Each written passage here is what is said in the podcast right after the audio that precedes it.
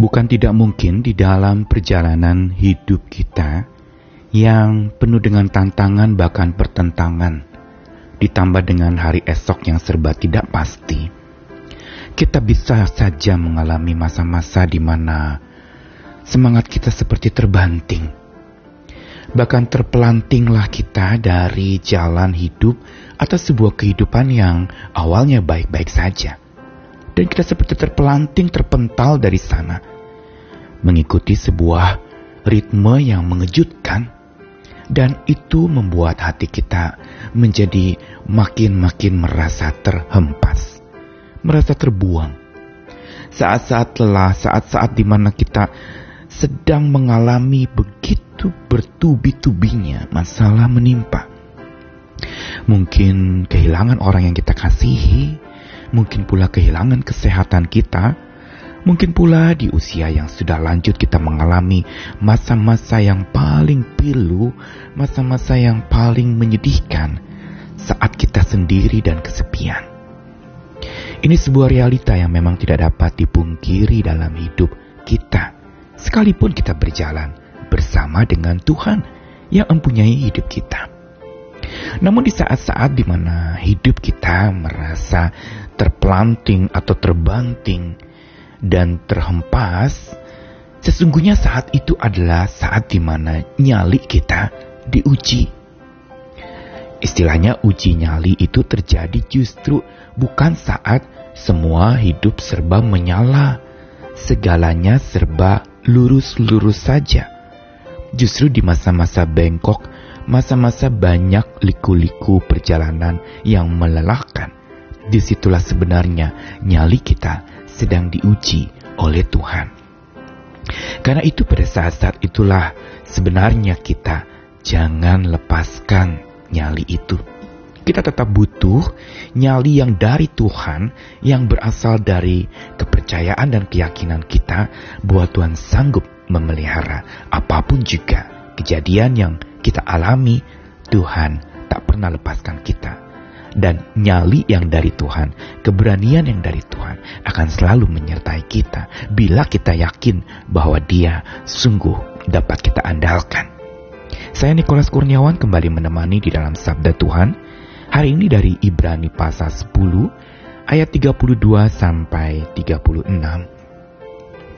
Ingatlah akan masa yang lalu, sesudah kamu menerima terang, kamu banyak menderita, oleh karena kamu bertahan dalam perjuangan yang berat.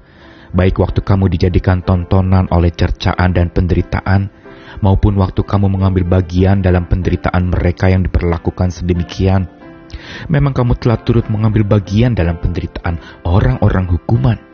Dan ketika harta kamu dirampas, kamu menerima hal itu dengan sukacita Sebab kamu tahu bahwa kamu memiliki harta yang lebih baik dan yang lebih menetap sifatnya. Sebab itu janganlah kamu melepaskan kepercayaanmu, karena besar upah yang menantinya. Sebab kamu memerlukan ketekunan, supaya sesudah kamu melakukan kehendak Allah, kamu memperoleh apa yang dijanjikan itu. Surat Ibrani pasal 10 khususnya adalah sebuah catatan yang menguatkan orang-orang percaya tentang bagaimana anugerah Tuhan itu memberikan keberanian kepada orang-orang yang dianugerahi untuk percaya. Dan satu kata penting yang muncul di dalam Ibrani pasal 10 adalah sebuah kata dalam bahasa Yunani yang disebutkan sebagai paresia. Menarik sekali, ayat yang tadi dibacakan ayat 35, jangan lepaskan kepercayaanmu. Kata kepercayaan di sini bukan mengacu kepada pistos yang mengacu kepada iman atau keyakinan, tetapi justru paresia mempunyai makna yang berbeda. Makna yang lebih dalam yaitu sebuah keberanian yang berasal dari keyakinan dan sebuah keyakinan yang membuat seseorang berani untuk menghadapi apa pun juga. Uniknya kata paresia ini adalah sebuah kata yang memberitahukan kepada kita tentang kedalaman iman dan percaya kita kepada Tuhan.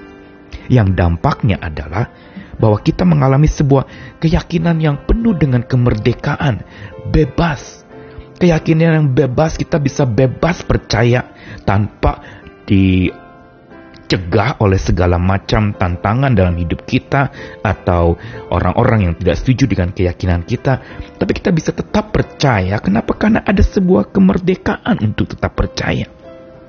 Dan sekaligus bukan saja kemerdekaan, tetapi juga keberanian keberanian untuk percaya. Dan ini di dalam Ibrani pasal 10 ayat-ayat awal dikatakan bahwa kalau orang mengalami kasih karunia Tuhan maka dia diberikan keberanian untuk percaya.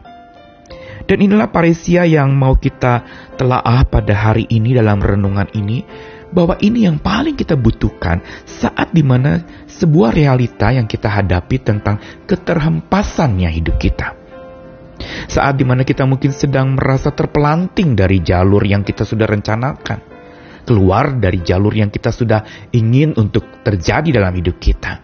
Atau saat di mana kita merasa terbanting-banting dan pontang-panting mengalami berbagai macam musibah dan masalah. Bahkan kita menjadi begitu terhempas di dalam keadaan yang begitu sulit ada satu yang paling penting dan tidak boleh dilepaskan sebagaimana dikatakan dalam ayat 35. Janganlah kamu melepaskan kepercayaanmu, paresiamu, yaitu sebuah keyakinan untuk percaya, keyakinan untuk berani bertindak, dan keberanian untuk tetap yakin kepada Tuhan.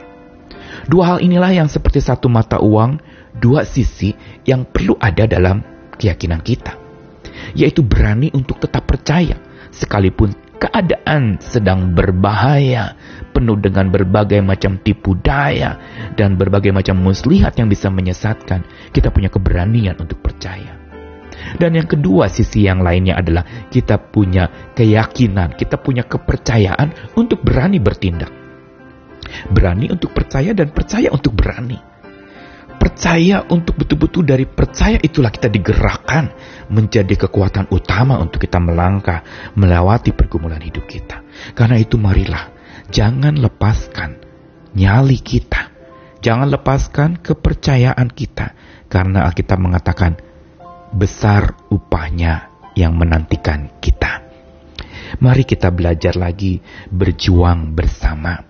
Memang keadaan serba tidak mudah, tetapi ingatlah, sebagaimana apa yang dikatakan kitab suci hari ini, bahwa orang yang yakin bahwa memiliki harta yang lebih baik yaitu harta surgawi dan lebih menetap sifatnya yaitu pemberian Tuhan yang tidak pernah bisa dirampas oleh apa pun juga termasuk saat kita terempas di dalam hidup kita. Jangan sekali-kali melepaskan keberanian untuk percaya dan kepercayaan untuk berani bertindak. Tuhan mengasihi kita sekalian, ayo berjuang lagi bersama dengan Tuhan. Jangan sekali-kali lepaskan nyalimu. Jangan sekali-kali matikan percayamu. Karena percaya untuk berani dan berani untuk percaya itu yang paling kita butuhkan dalam segala keadaan. Tuhan mengasihi kita sekalian. Amin.